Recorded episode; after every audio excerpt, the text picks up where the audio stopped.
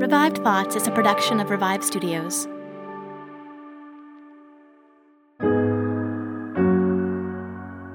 This is Troy, and you are listening to Revived Thoughts.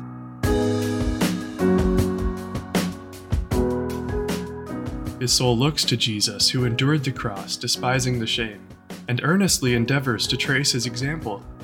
He has the world to disdain, and constantly tramples on pleasure, but through pain he smiles at persecution. Every episode, we bring you a different voice and a sermon that they delivered. This episode would come to you from recently formed United States of America in the 1700s. You may have noticed this is Troy and not Troy and Joel.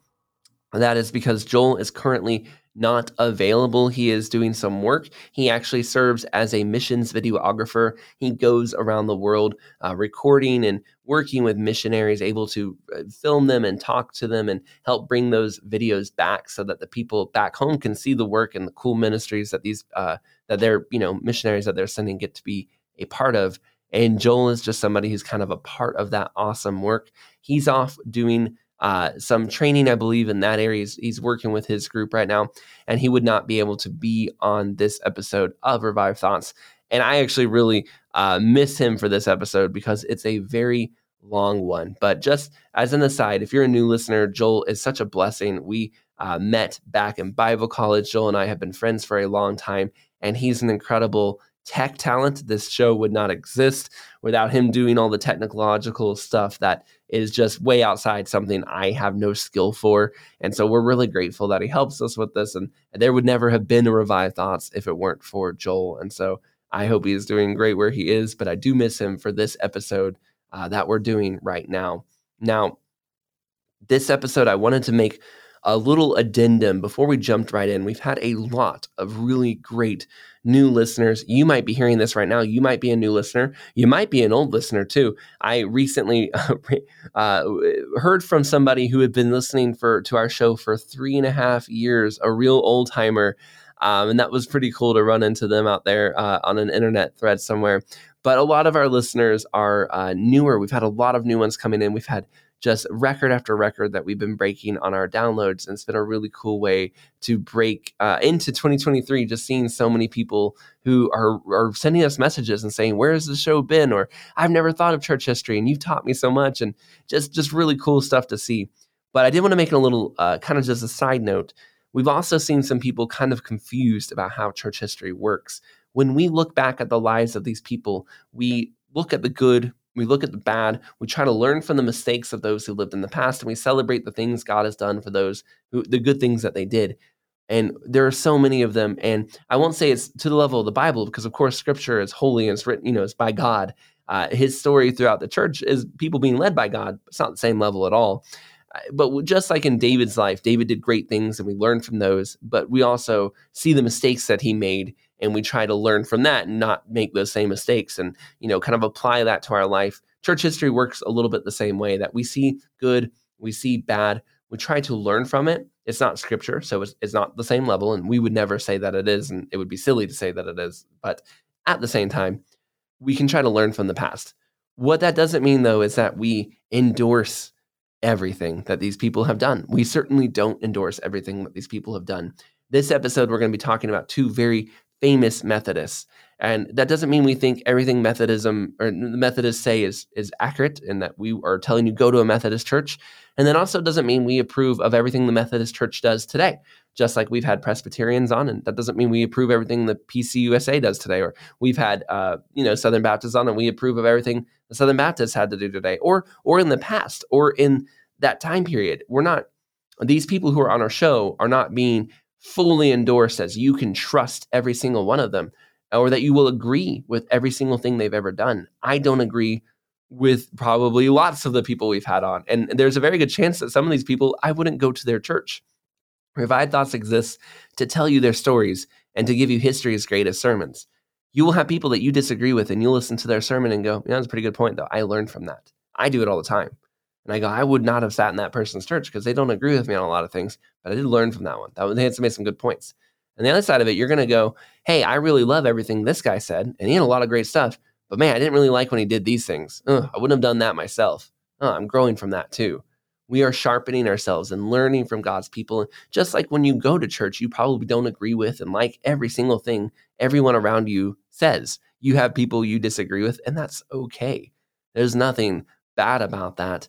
And you still are friends and brothers in Christ and sisters in Christ. You still have a relationship with them. It's the same way with church history. We're studying them, we're learning from their lives, we're trying to learn how God used them, but that doesn't make it an endorsement of what they did in every single way. In fact, sometimes it's a criticism of I would not have done that. And on the other side, it doesn't mean we endorse their current manifestations.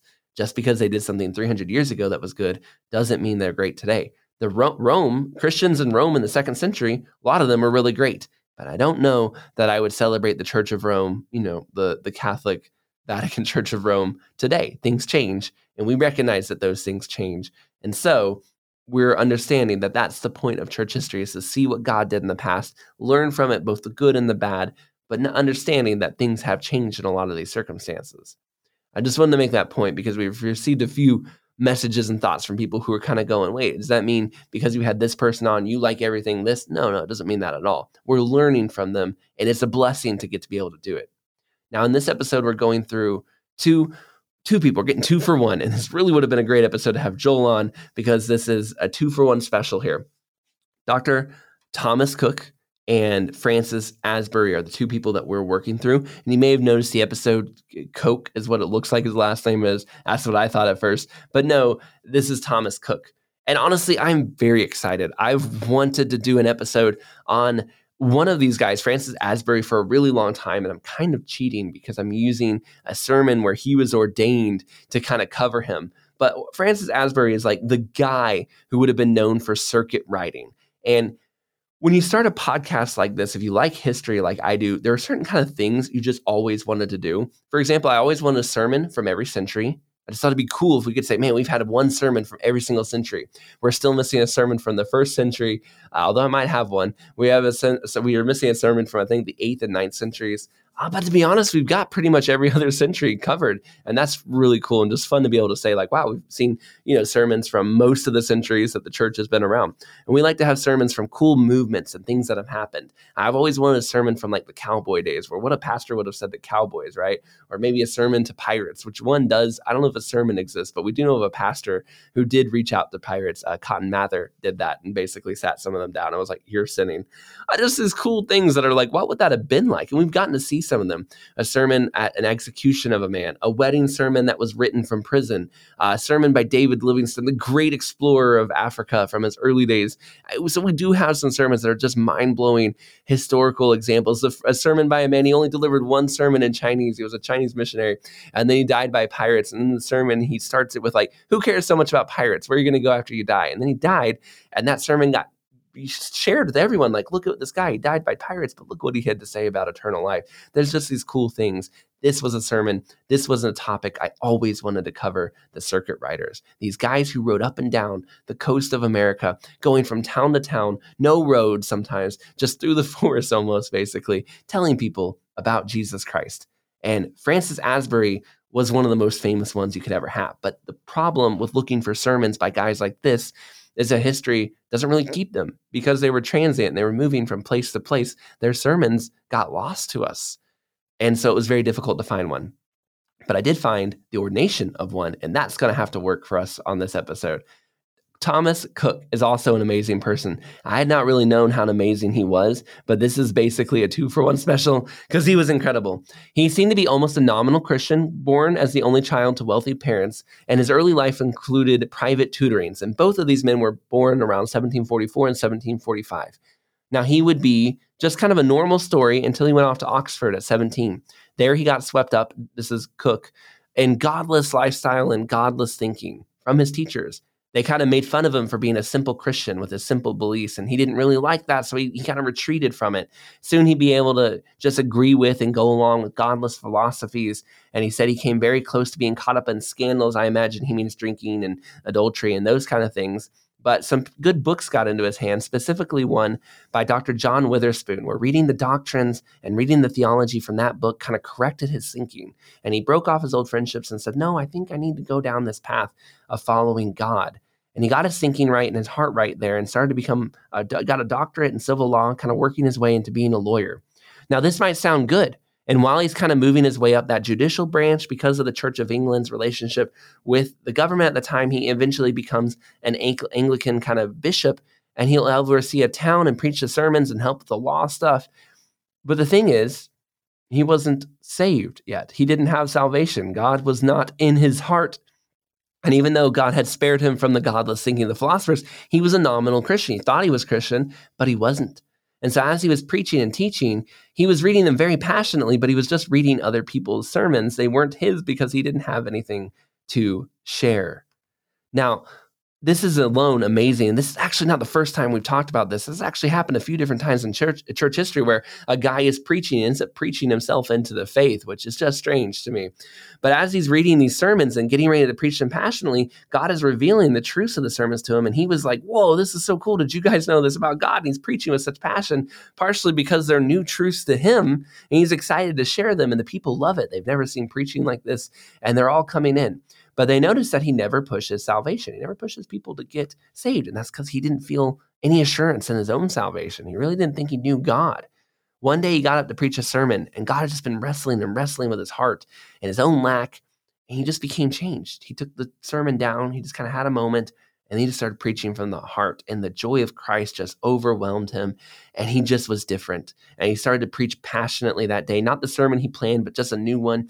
And his sermons just became famous like that. And that was the moment he was like, I'm in. I don't know if he got saved in that pulpit in that moment or on the way to the pulpit. It was hard to tell. But either way, he was different from that point on. The joy of the Lord was with him. His ser- sermons were powerful because of kind of this way he came to Christ and yet they convicted a little bit too hard and hit some of the members of his congregation with power, kind of threw him out of the congregation, didn't like the way he was doing things. It was a contentious throwout. Some people loved him, some people didn't.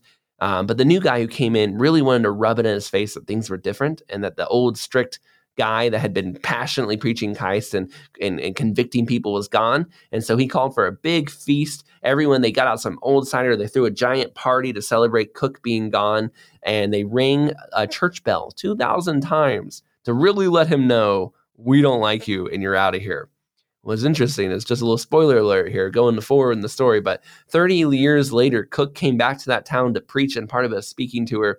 And he met in that same area and interestingly, 2,000 people came to hear him speak and hear from the word of God. So kind of that 2,000 number coming back to him a little bit of a, little bit of a twist there for that.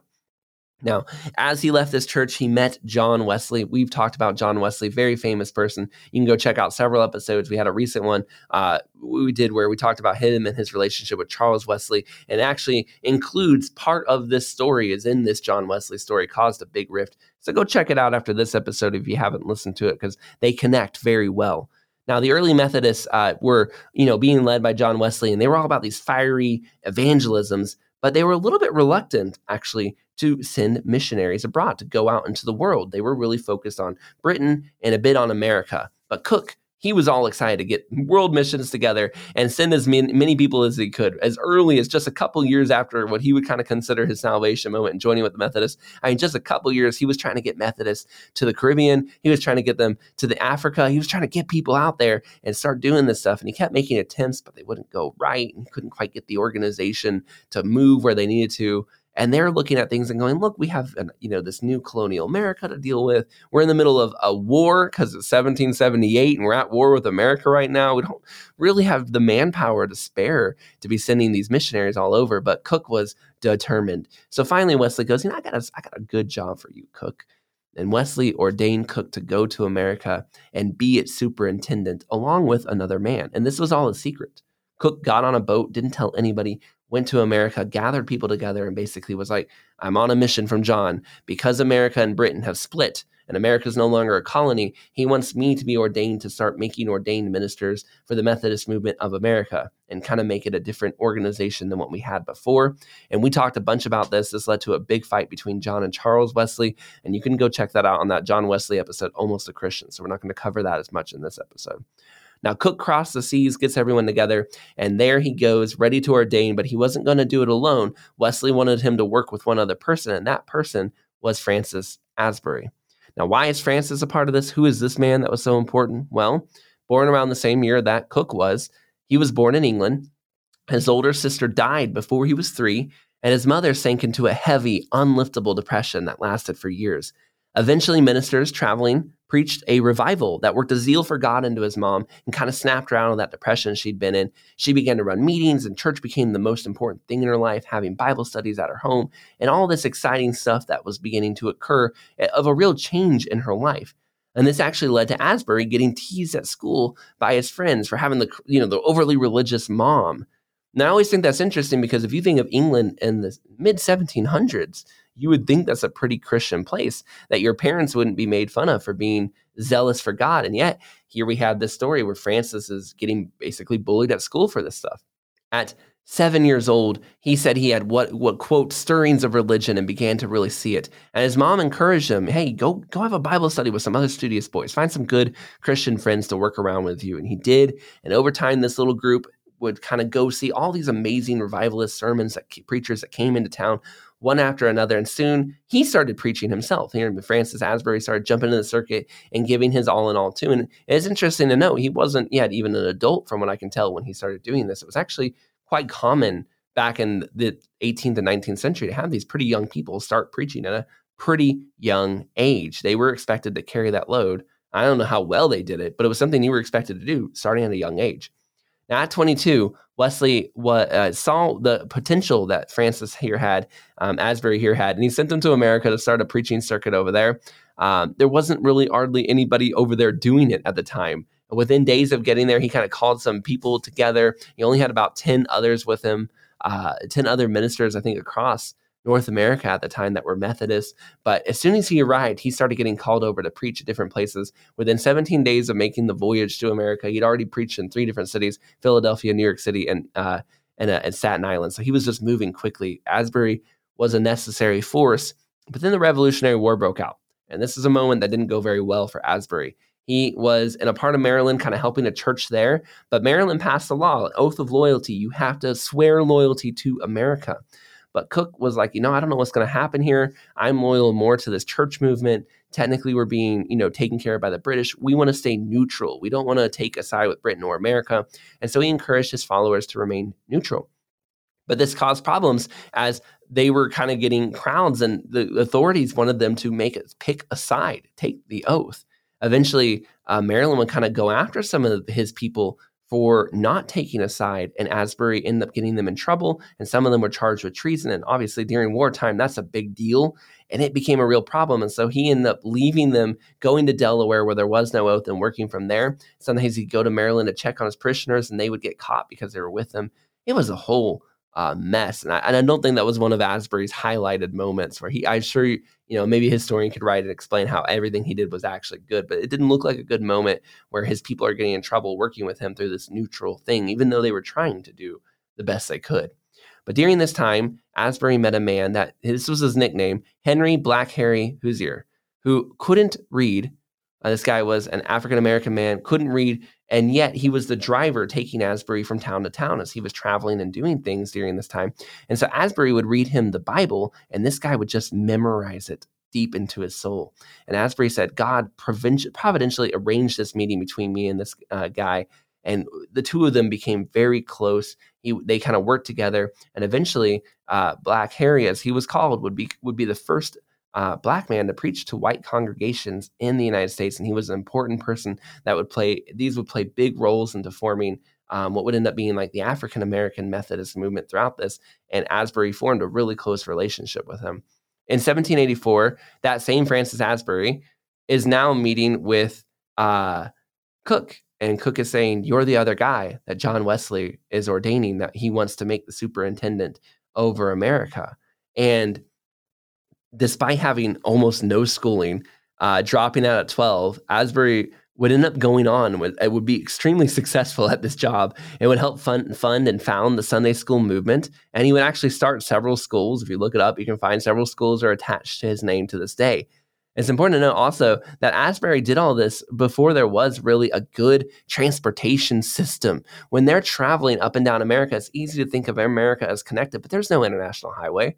There's no trains. This is crossing paths, crossing forests, crossing mountains, untrodden trails, going from church to church, staying at taverns and whatever house will keep you to share the good news and oversee a massive amount of area. No telephones, no emails to plan ahead, certainly no TripAdvisor or place to book a hotel. You just had to hope. And there would be many, many, I mean, uncountable times where he would go town to town, and it could be days before a house could be found to lodge as he's going from one town to another. America at this time was extremely untamed and uncivilized in that way. And you would be all kinds of dangers bears, wolves, animals. I mean, uh, dehydration, starvation, winter weather. I mean, all the things you can imagine that that would go through. And yet, he didn't die and he managed to bring uh, he managed to crisscross the country, and over the course of his lifetime, Asbury would cross 130,000 miles, going back and forth, back and forth so many different times. He would cross to the Appalachian Mountains 60 times. And again, this is in the early days when you have, I mean, animals, wolves, bears, all kinds of stuff in there, looking for food, all those things. You can't just go to the grocery store, you had to bring it with you.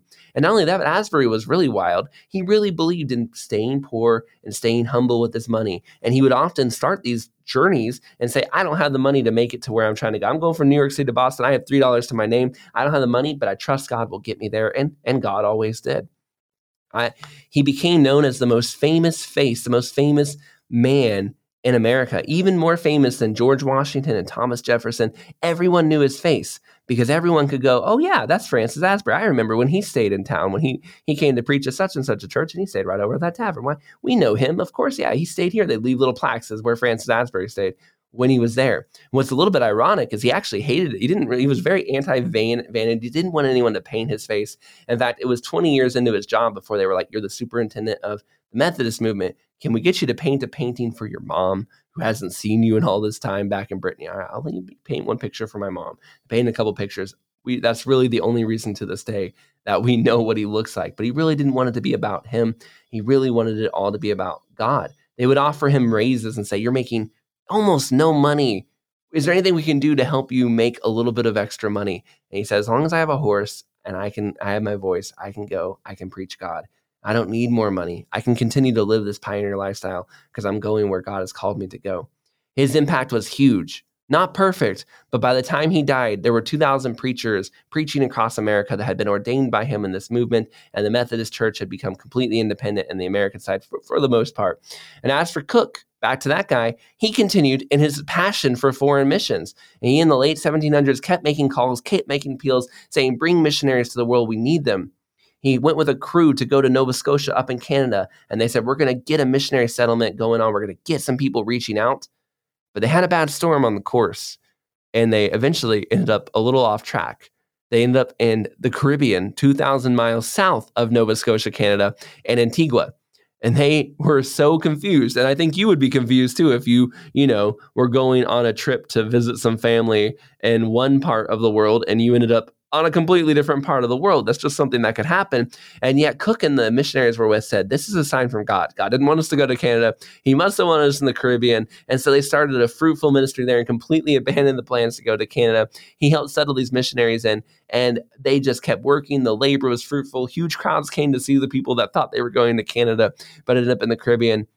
By the end of his life, 11,000 members across several circuits running the Caribbean islands would be attached to this. It would be 10% of what the Methodist movement was in England. It was a huge thing. All that started, all of it, because a storm took them the wrong turn and they decided to just do what God had called them to do where God had brought them to. Still, though, Nova Scotia said, "Hey, we still want those, you know, missionaries. Cook, can you bring them our way?" And they begged them. They begged them. They said, "We need some pastors. We need some people. Please help us out."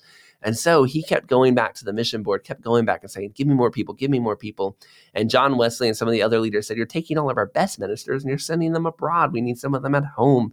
But Cook was so desperate to get people and get money that he would beg them. He would go to the conferences and just beg, beg, beg, get on his hands and knees. Please help me send missionaries to Nova Scotia. Please help me send missionaries to Africa. We've got to do more. In fact, at one point, he just started begging door to door for funds to send missionaries. And can you imagine? He's at this point the assistant, one of the most important people in the Methodist movement. And you open your door one day and he's just sitting there begging you, saying, Please, can you spare a few dollars? We're trying to send these people to Nova Scotia so they can have some missionaries. I mean, Can you imagine if your pastor did that? Your church's pastor came over not for funds for the church, but just to send a missionary somewhere, said, Hey, we need money. We don't have enough. Could you help us? We're going door to door. Anything you give can, can really help us get a missionary out. That's just what humility, right? What just a powerful, I, I was really, really moved by that. Just this door to door, whatever it'll take to get the funds, I'm willing to do it. Now, it's even more, he would end up sending missionaries to Wales, and there would be a big movement there. He ended up sending missionaries to France during the French Revolution. And this was only like a footnote in some of the research I was doing, but he helped organize work for 70,000 French prisoners to get work in England during the French Revolution. And from what I can tell, because he did that, he basically helped save 70,000 refugees who were going to probably get killed or have a really hard life and got them to England and got them safe. It was just a footnote. Doesn't really didn't really see the research on I didn't have time maybe, but to, to see how he did it. But that alone is a pretty powerful of 70,000 people can help trace their survival and getting out of the French Revolution to cook. That's a big deal. And he helped get African missionaries to Sierra Leone. He spent his whole life dreaming this dream and finally he decided in the late in the late age of 66 i'm gonna be do it. I'm gonna be a missionary. I've always had a heart for missions. I've gone to all these different places. I've preached all these different places. I've worked with america for a while. And he did. He helped oversee things in america and finally he's like i'm going myself.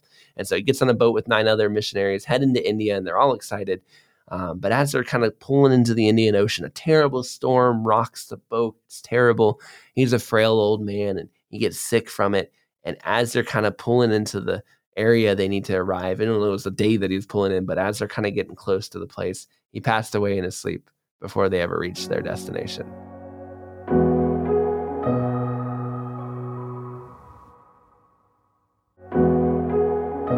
Now, this was a longer background episode covering two different amazing people of history. And I, again, I wish Joel could have been here. But I'd found this quote about the zeal of Thomas Cook. And I wanted to share this with you.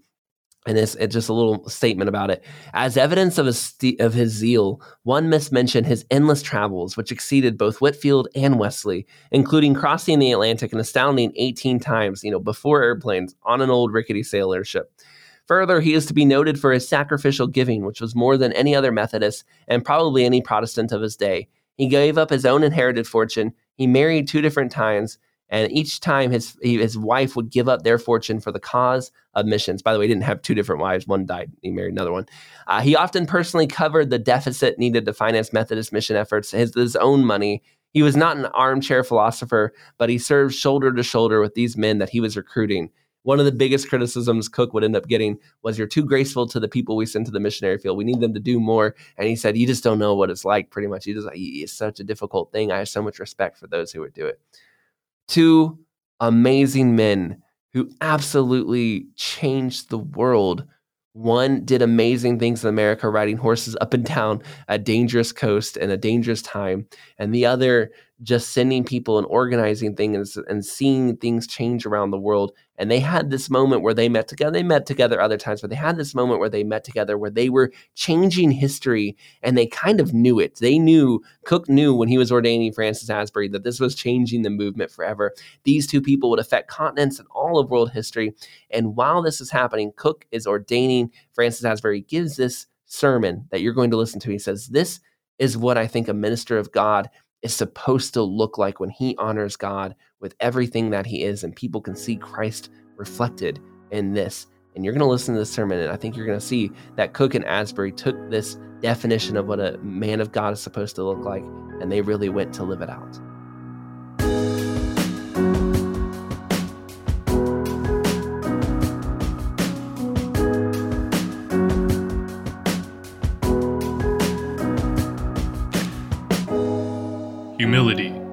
This is the preserving power and guard of every other grace. As once was said, other graces without humility are like a fine powder in the wind without anything covering them. We can be so zealous and work so hard, yet if we lack humility, we will be like the child who tries to fill his bucket with water but doesn't see the hole at the bottom. There is something interwoven with human nature which immediately recoils at the very appearance of pride. But this man, Francis Asbury, is clothed with humility. When no other grace shines any longer, we can see this beautiful veil of humility on him. He is a vessel fit for his master's use. His eye is focused. he moves directly on his only desire to glorify God and benefit humanity. Yes, he lives for no other end. He is torn between two desires, and at the same time a fervent desire to be a blessing to his fellow creatures. He is crucified to the world, and the world to him, and his soul, disentangled from every selfish view and emptied of every selfish desire, is a fit receptacle of all the divine gifts which God is willing to bestow. He continually lies at the feet of his Lord, and the language of his heart is not to us, O Lord, not to us, but to your name goes all the glory. There is no impediment in his soul to the divine operations. He is as the clay in the hand of a potter, as the pen in the hand of the ready writer. His humble spirit simply inquires into the will of its God, and when that is discovered, it looks no longer with flesh and blood, but fulfills it with the most complete resignation and great delight. Meekness. This is a passive grace. It is the sacred sail of the soul providing a holy balance and support on rough waters. It is an evenness, a divine serenity of spirit, which is not provoked, which nothing can move to wrath. It is that moderation spoken of by St. Paul, which harmonizes all the passions and holds every power of the heart in sweet subjection. It ties them all to the horns of the altar. In this, the Christian bishop eminently shines. Through all the attacks of sinners and the shouting of words, he still retains his gracious state of mind. The Christian bishop discovers no emotion but that of pity and compassion, gentleness of heart, and above all, love. This is the quiet spirit whose price is great in the sight of God. It is the spirit of the Lamb whose voice was not heard in the streets. It is the voice of the Lamb who was oppressed and afflicted, even so much as to be brought as a lamb to the slaughter. And as a sheep before the shearers is dumb, so he did not open his mouth. Oh, how contrary to the spirit of the meek and lowly, Jesus is the turbulence and violence of many who call themselves the ministers of Christ. But the sheep will flee from such, for they know not their voice. Gentleness. This is an active grace. Gentleness is a grace which flows out in the conversation and the way one carries oneself in public and in private. It is Christian courtesy. This grace the Christian bishop possesses in a high degree. Grace is poured into his lips from the fullness of Jesus. We have all received grace upon grace. Nothing that is grating drops from his mouth. His very rebukes are dipped in oil. How invitational in all his language, while the hearer hangs upon his words! His words drop like the gentle dew from heaven upon the place beneath. His face and every gesture and every feature beams love. This is a key to opening hearts. Such an amazing harvest will this attitude, accompanied by the blessing of God, gradually open to his zealous soul. He makes Christianity appear pleasant even in the judgment of the world itself, and except when employed in the severe duties of his work, he knows nothing of paining others. Patience. This is the grace that endures all things. This grace flows out in sufferings and trials and bears up the soul under every difficulty. Virtue grows under oppression. The more this virtue is exercised, the stronger it grows. Let us view the Christian bishop in this respect. Behold, with what a steady pace he moves, equally unshaken by the smiles or frowns of others. He gently moves along, like a mighty river that washes out all before it, and yet waters every fertile meadow on its sides. His great Zerubbabel proceeds before him, and every mountain collapses into a plain. His soul looks to Jesus, who endured the cross, despising the shame and earnestly endeavors to trace his example. He has the world to disdain, and constantly tramples on pleasure, but through pain he smiles at persecution, and thanks his God for the opportunity of displaying an example to the world of faith he proclaims. So he goes, till he has finished the work which God has given him to do. And when the organs of his body have been weakened and failing by the diseases which sooner or later assault the human frame, he still puts out his little strength for the glorious cause in which he has been so long engaged. All until having fought the good fight and finished his course, he drops asleep in the arms of his God. Courage. His soul is far above the fear of physical dangers.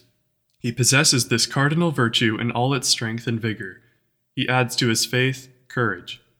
And though it is so divinely tempered by all the softer passions as to be hidden to all but the discerning eye, when he is not engaged in confrontations. Yet it is always there, in his inmost soul, like an iron pillar holding him up. But when the church is in danger, he always steps to the front. He stands in the front of the battle and will try to receive all the fire of the enemy. Like a faithful shepherd, he steps between the wolf and the sheep, and is perfectly willing to lay down his life for their sake. If you touch the church of God, you touch the apple of his eye. And though he is not entirely ignorant of the value of his life and labors, yet when the cause of Zion calls him, he laughs at fear, and is unafraid, and does not run from the sword. He beholds his once suffering but now exalted Savior. He looks up to the noble army of martyrs, the cloud of witnesses, and follows their glorious track. Lack, pain, hate. He will enjoy disgrace, and glory in a death well finished. Impartiality. This is the rarest of all virtues, and yet one of the most important for a leader of the Church. There is nothing more intolerable to each of us than partiality in those that govern, and it always springs in part from a smallness and sinful state of mind. When it is present, the vineyard of the Lord is thrown open to every beast of prey. But a Christian bishop is without partiality and without hypocrisy. He moves by equal rules. He seeks not the praise of others, but serves the Lord Christ. He meets with the constant and effectual support of those whom only he esteems, the upright and the good. And when the welfare of the church demands the separation of a rotten member, however rich, however honorable, however powerful, he clothes himself with the dignity of his office and executes the will of God. Zeal. In this he is eminent, for though it is softened and corrected by the other graces, yet it wraps up his heart in the interests of Zion, and the zeal of the Lord's house eats him up. He sighs for the conversion of the whole world, and cries out with the souls under the altar, How long, O Lord? Oh, how his zealous spirit rises above the honors, the riches, and the pleasures of the world he leaves them at a distance behind. His whole attention is swallowed up by the greater things than these. While people of the world are busy in the pursuit of earthly objects, he attempts, in the spirit of his Lord, to extract honey out of every flower, good out of every evil. He watches for the opportunity, runs through every open door, and is spent for the good of all. Wisdom. This reigns over all his soul. He is endued with it by the God of grace he is as wise as a serpent.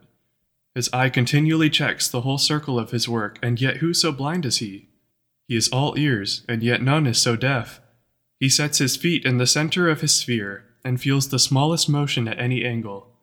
He knows with clear precision when to speak and when to be silent, when to move and when to be still, when to parry and when to stab. He has a quick discernment of people and how people behave and act but he is never in a hurry about appointing a church leader. His choice of laborers proceeds from the ripest judgment and from the clearest evidence that can be produced. He feels all the strength of his resources as if they were wholly centered in himself, and knows how and when to use them. He is acquainted with the various views, the knowledge, the situation, the circumstances, and the wishes of the people. He knows the various gifts, graces, and abilities of the pastors he makes them all come together into something greater than their individual parts. He brings out all his force against the common enemy. He spreads his sails to every favorable wind. He keeps in motion every wheel of the machine, and uses to the utmost every person and everything within his power for the glory of God and the health of his church. Communion with God and confidence in God. These are his supports through all his trials. He lives within the veil this hope is a strong and trustworthy anchor for our souls. It leads us through the curtain into God's inner sanctuary. His soul cleaves to God, and he waters all his work with fervent prayers. He places upon the altar of his heart the interests of the Church of Christ and sends them up to the throne of grace with all the sacred fervor of devotion. He spreads out all his hopes and fears. He spreads out all his hopes and all his fears before his God, and makes all requests known to God. After prayer, he then returns to his labors with cheerfulness and vigor. He walks with God and moves with a full confidence and divine assurance of success, so far as the means he uses can answer the great end of everything he does, leading to the glory of God and to the good of all humanity. Seriousness. Though he lies at the feet of all the lovers of Jesus, yet he never debases himself. He knows his station and builds up the ministry. The enemies of God may fear and hate him, but they cannot despise him. No casual approach to ministry is present in him, all is dignity as well as love. If he were in the presence of the most powerful men on earth, it wouldn't affect him. He lives in the presence of his master and says nothing but what is appropriate in the audience chamber of the King of Kings. Oh, what a blessing to the world are the ones who answer this description a shining arrow in the quiver of God, and a burning and shining light. His spices are continually perfuming the place where he is, and out of the believer's heart will flow rivers of living water, for the benefit of all among whom he travels. When he visits a people, he comes in the fullness of the blessings of the gospel, and his master's feet are heard behind him. He conserves every golden moment, picks up every fragment of time, and devotes his time and efforts to the service of his Lord. He looks with the deepest contempt on dishonest money, and is perfectly satisfied with the riches of Christ. A prayer for leaders. O oh, you lovers of souls, who do not desire the death of a sinner, have pity on this world. Remember Calvary, hear the pleading intercessor, and lift up leaders after your own heart, full of the Holy Spirit, full of love, and full of zeal.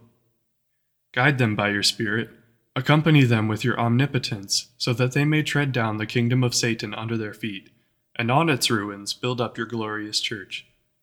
Some advice to the church upon choosing leaders. You may now easily perceive the dreadful effects of raising immoral or unconverted leaders to the government of the church. The destructive influence of their example is so extensive that all the skill and cruelty of devils can hardly fabricate a greater curse than an irreligious bishop. But people of God, look for righteousness, godliness, faith, love, patience, and meekness. Advice to the new bishops Be an example to the believers in word, in conversation, in charity, in spirit, in faith, in purity. Keep that which is committed to your trust. Do not be ashamed of the testimony of our Lord, but be a partaker of the afflictions of the gospel according to the power of God. Endure hardship as a good soldier of Jesus Christ. Endure suffering do the work of a preacher of the good news and carry out your service fully. And God will open a wide door, indeed, which all your enemies will not be able to shut. God will carry the gospel under your direction from sea to sea, perhaps from one end of the continent to the other. Only feel the importance and feel the danger of this work, and let not the foot of pride come against you. Preserve yourself in all humility and chastity and holy love, and you will be a vessel of gold in the sanctuary of God. You will bring millions to righteousness directly or remotely, and will shine in glory as a star of the first magnitude, forever and ever.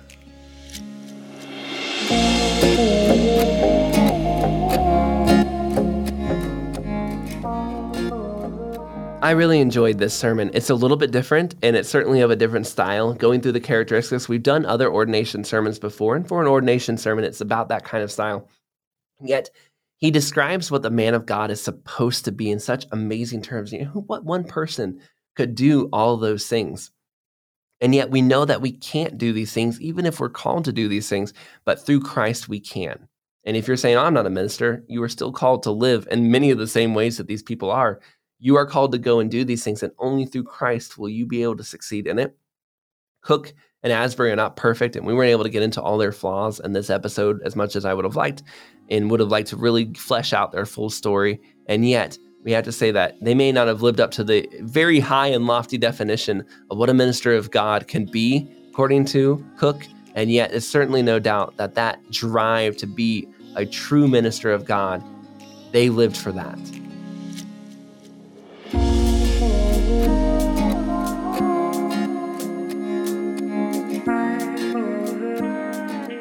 This sermon was narrated by Avery Harrington. Thank you, Avery Harrington, for helping us create this episode of Revived Thoughts. If you enjoyed this episode of Revived Thoughts, we ask that you share it and tell other people about what we are doing here with Revived Thoughts. We are very excited about this episode. I'm obviously very passionate about these circuit riders and these amazing people and the things that they did. We hope that you enjoyed listening and learning from them and check out some of our other episodes too. We have so many amazing episodes that have come out over the past three years. We are moving into, uh, I mean, is a few months away. We'll be able to say four years of sermons, episodes, and conversations and stories of church history. There's so much here to learn from. It's been such a pleasure to bring all these wonderful episodes to you. So go check them out and go share them with others and continue letting other people know it is edifying and reaching many people. And we are pretty grateful to be a part of it.